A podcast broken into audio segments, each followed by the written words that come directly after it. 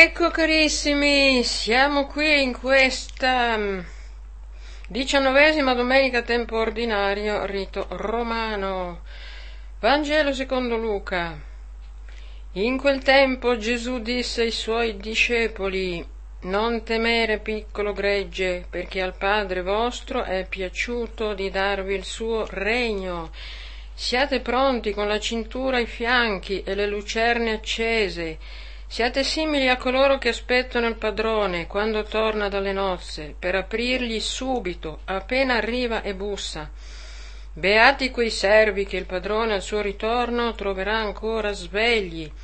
In verità vi dico, si cingerà le sue vesti, li farà mettere a tavola e passerà a servirli. E se giungendo nel mezzo della notte o prima dell'alba li troverà così, beati loro. Sappiate bene questo, se il padrone di casa sapesse a che ora viene il ladro, non si lascerebbe scassinare la casa. Anche voi tenetevi pronti perché il figlio dell'uomo verrà nell'ora che non pensate. Parola del Signore, vi ho letto la formula breve. Allora, carissimi, volete sapere, volete sapere eh, qual è il tema dominante delle letture, anche quelle, la prima e la seconda di oggi? Ebbene, il tema dominante è, o perlomeno il personaggio principale, è la notte, notte della liberazione nella prima lettura. Eh, la notte della liberazione, destina il tuo popolo, Signore, una colonna di fuoco come viaggio, come guida in un viaggio sconosciuto. Notte della liberazione, prima lettura. Notte di Abramo, seconda lettura. Eh, tratta dalla lettera di Ebrei, eh, parla di Abramo che obbedì a Dio partendo per un luogo che doveva ricevere in eredità e partì prima di sapere quale fosse il luogo. Niente, tu devi partire, al luogo ci penso io, disse Dio. E la terza notte è la notte in cui arriva il Signore e non si sa quando. Eh? E mi veniva da pensare, ma se dobbiamo camminare nella notte, ci occorre qualche lume o qualche lucerna, altrimenti vi dicevo come si fa a sapere se si va avanti o se si torna indietro, se si va nella direzione che si deve andare o si va nella direzione opposta. E infatti vediamo che il Signore, anche il Signore ha pensato quella cosa lì, perché per illuminare gli israeliti nel loro glorioso migrare notturno diede non solo un lumino, ma una maxi lucerna, anzi diede niente meno che una colonna, una colonna di fuoco. Di notte, e non solo di notte, ma anche di giorno li attrezzò di una colonna, in modo che essi marciavano sempre con le colonne, di notte colonna di fuoco e di giorno colonna di nube. E E noi siamo in un viaggio, noi non siamo eh, nello stesso viaggio degli israeliti, ma siamo in un viaggio. Adesso vi spiegherò qual è il viaggio, qual è la meta.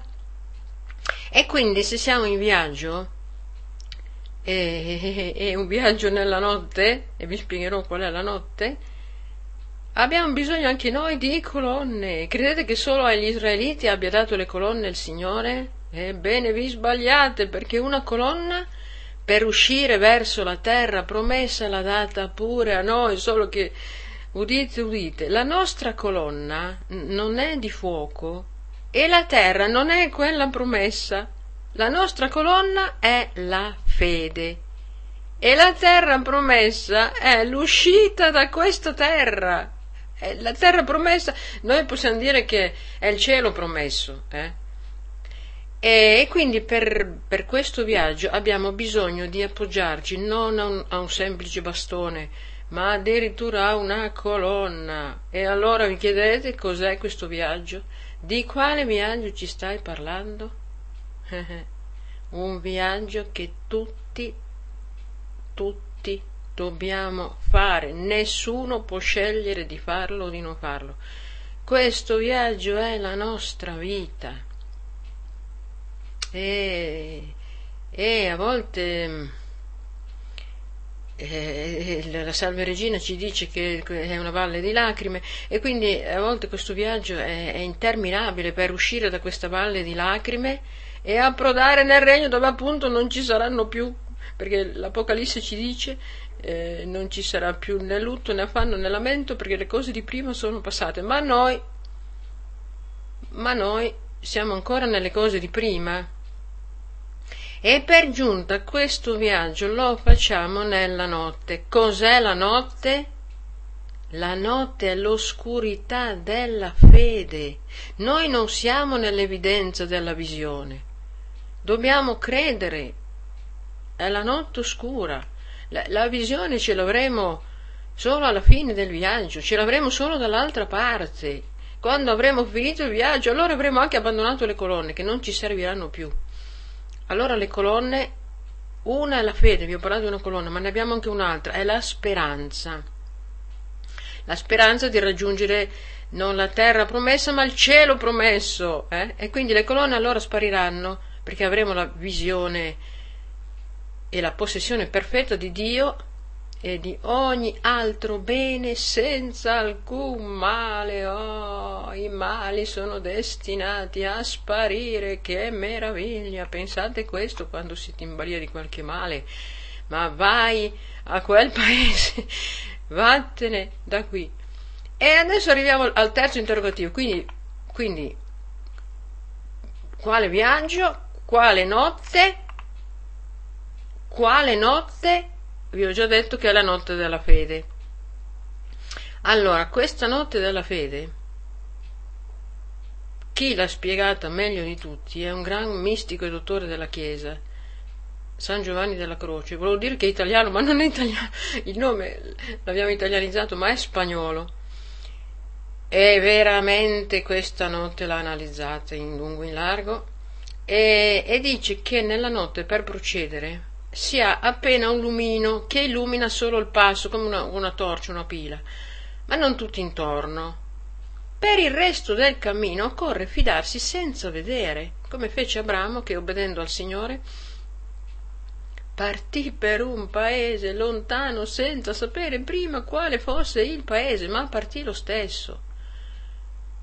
Poi arriva, arriva, anche il più duro, perché gli fu promesso un figlio e dopo che Isacco arrivò in modo miracoloso, il Signore glielo chiese e Abramo partì per sacrificarlo. Ma vi rendete conto? Noi al suo posto avremmo ragionato, noi facciamo funzionare il ragionamento che rovina tutto, avremmo detto ma non sia dire il mio Signore se io il mio Isacco me lo tengo, perché è il figlio che il mio Signore mi aveva promesso. E avrebbe avuto tutte le ragioni di ragionare così, ma Abramo credette e obbedì anche questa volta, mm, pensando che il Signore poteva anche risuscitargli il figlio e non solo il figlio gli fu lasciato, ma ebbe una discendenza numerosa come le stelle. Ecco che cos'è la notte della fede, credere fino all'inverosimile, fino all'ultimissimo minuto. E Dio non interviene mai in anticipo, interviene all'ultimissimo minuto. Sentivo un sacerdote che diceva che mm, aveva un padre spirituale eh,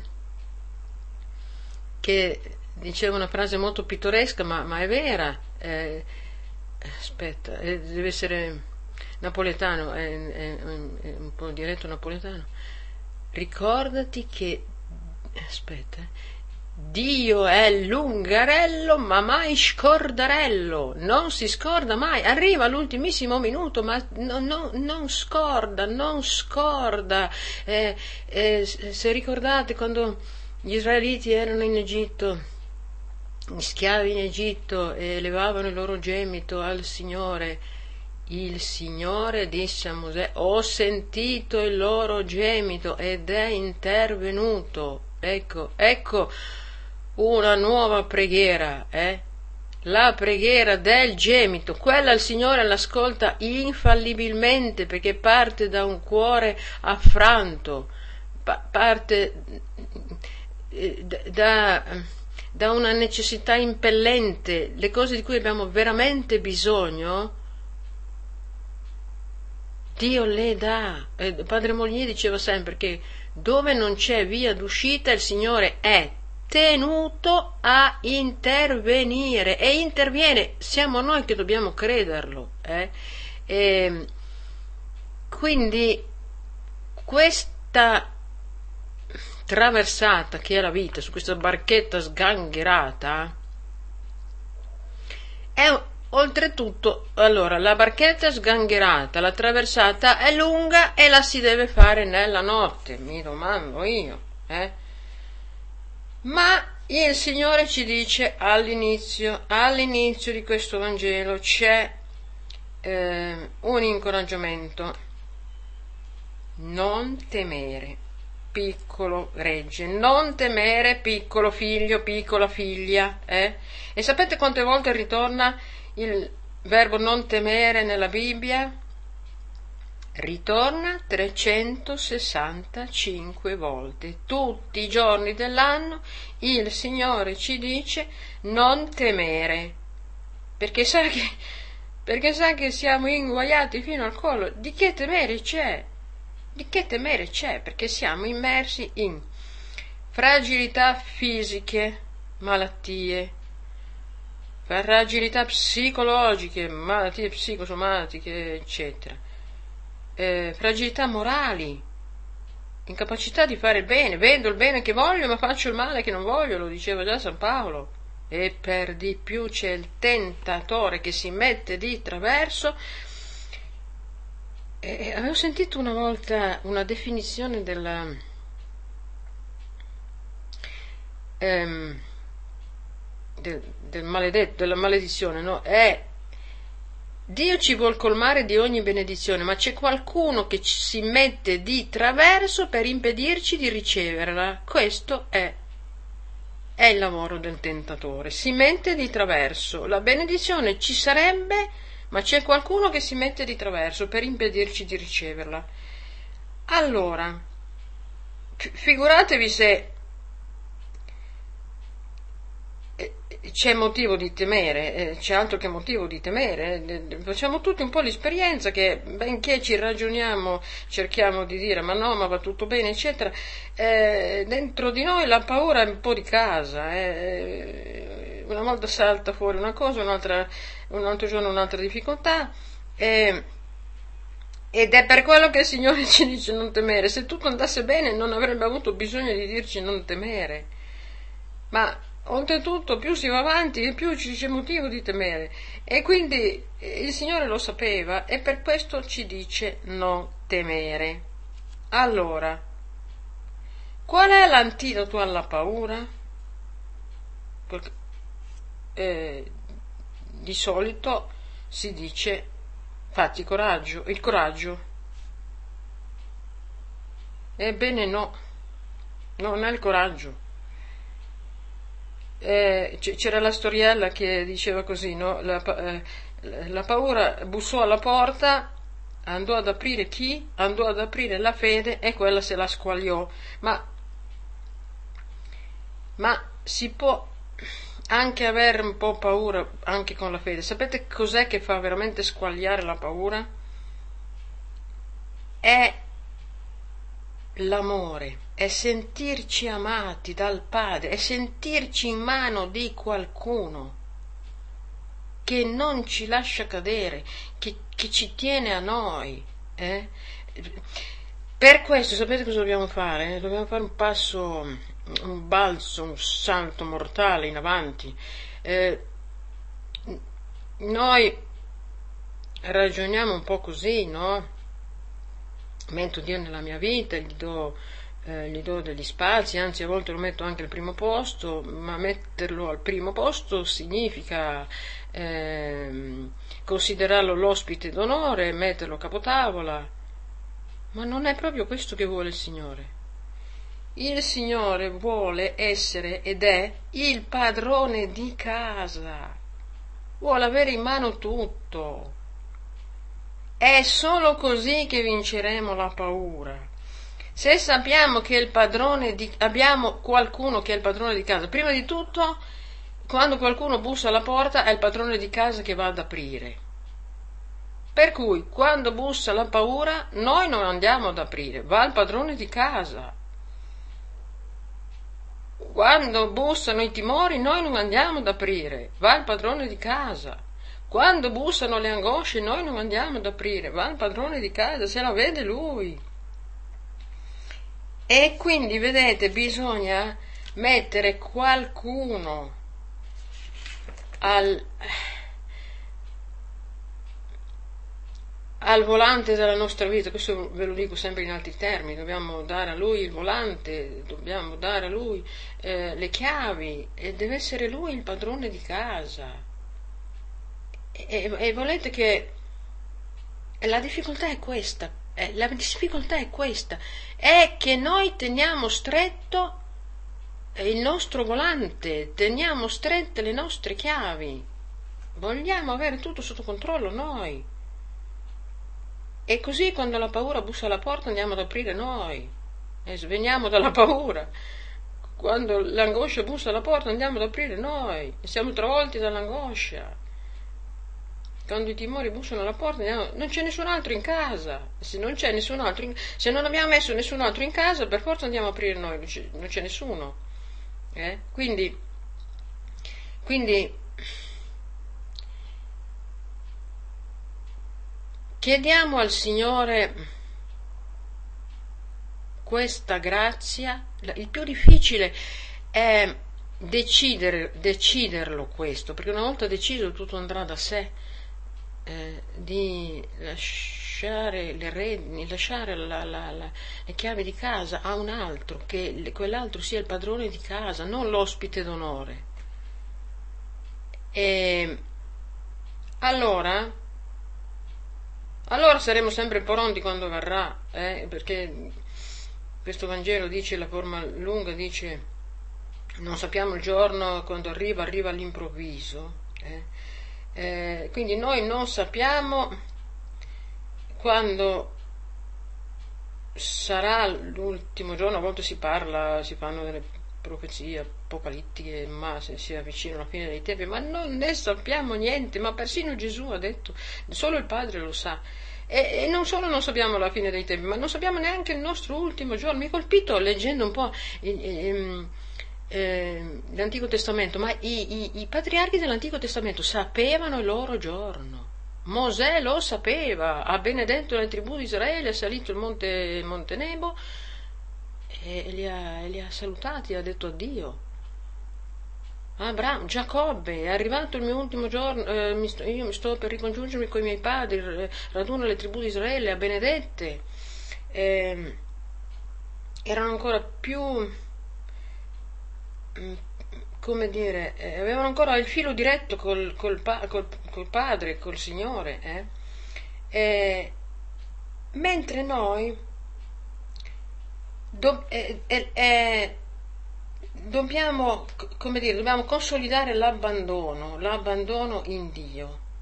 Eh, dobbiamo essere fedeli e, e, per arrivare a tanto, sapete cosa dobbiamo fare? Dobbiamo eh, essere fedeli alle piccole grazie di ogni giorno. Il Signore ogni giorno ci dà delle ispirazioni, o Lui o, o gli angeli. Eh, dobbiamo cercare di essere fedeli a queste piccole grazie perché nella misura in cui siamo fedeli alla, alla, a, a, una grazia, siamo pronti per ricevere quella successiva, ma se siamo infedeli a quella prima, la, la successiva non arriva. Non siamo pronti. E, e invece se, se siamo fedeli, le grazie ehm, formano quel tessuto che ci collega sempre a Lui e siamo sempre collegati con Lui.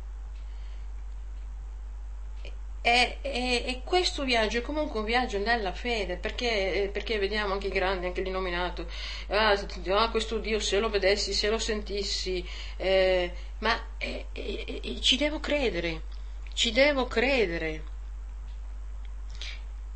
Eh, e cos'è che alimenta la fede? Ve l'ho già detto una volta, cos'è che alimenta la fede? è la preghiera.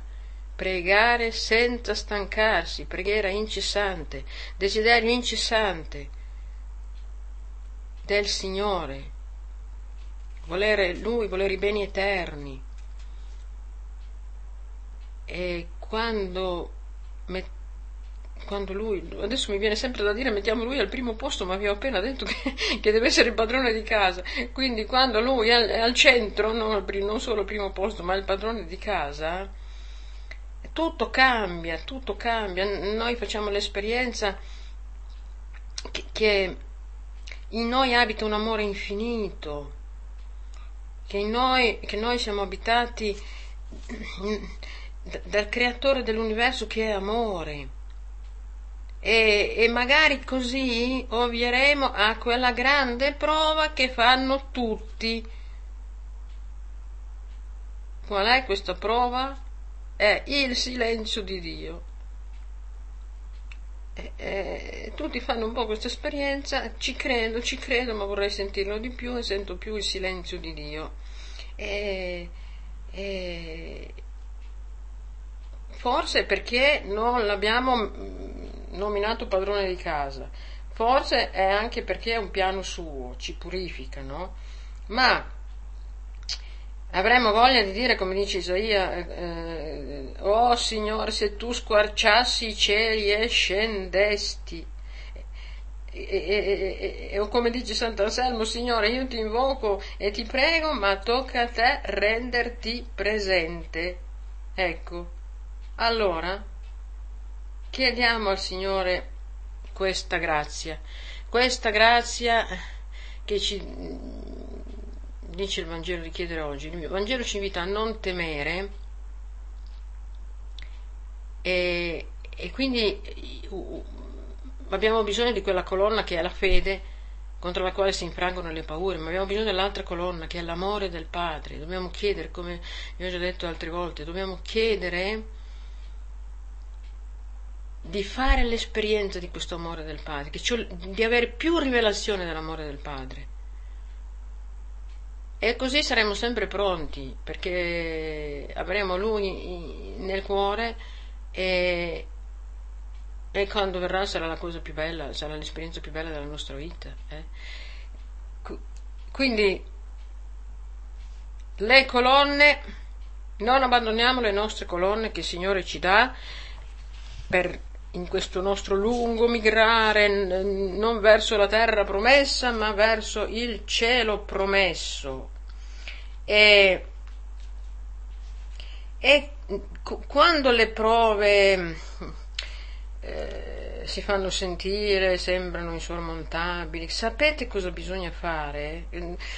La prova mm, ha un po' la caratteristica di abbatterci, no? E invece dobbiamo fare il contrario. Invece di abbatterci, dobbiamo sollevarci un po' di più perché? Sapete perché? Perché la mano che Dio ci tende è al di sopra di noi. Se ci abbattiamo andiamo sempre più verso terra e distanziamo sempre più, eh, ci distanziamo sempre più dalla mano che Dio ci tende sopra. Lui ci tende la mano nella prova e noi lo sbaglio che facciamo è che ci abbassiamo invece di elevarci. Oppure diciamo no, non nessuno in questa prova che mi viene in aiuto, eccetera. E invece dobbiamo dire tutto posso in colui che mi dà forza. C'è un salmo che dice coloro che sperano in Dio rinnovano le loro forze, rinnovano la loro giovinezza come aquila. Eh, eh, ma eh, dobbiamo fare esattamente il contrario di quello che facciamo normalmente. Mi, mi, mi è successo l'altro giorno, c'è stato un... Uh,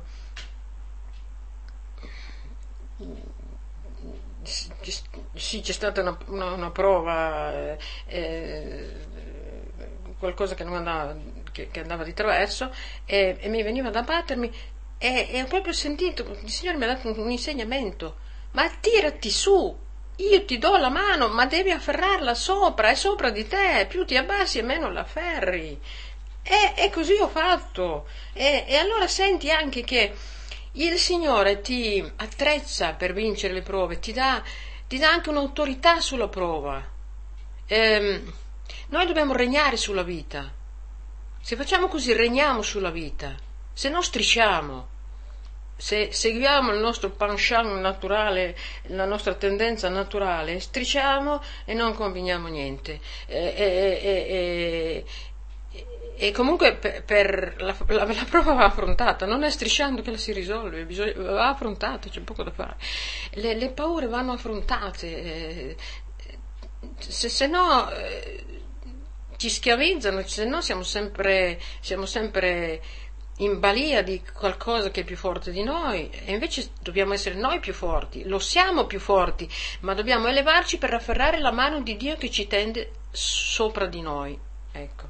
Allora, oggi siccome ci sarà anche la bellissima festa di Maria Assunta in cielo, voglio leggervi una, una, una preghiera, ma non è la preghiera, eh, non si rivolge specificamente all'Assunta, ma alla Madonna. Mi sembra che corrisponde tanto ai, ai desideri nostri.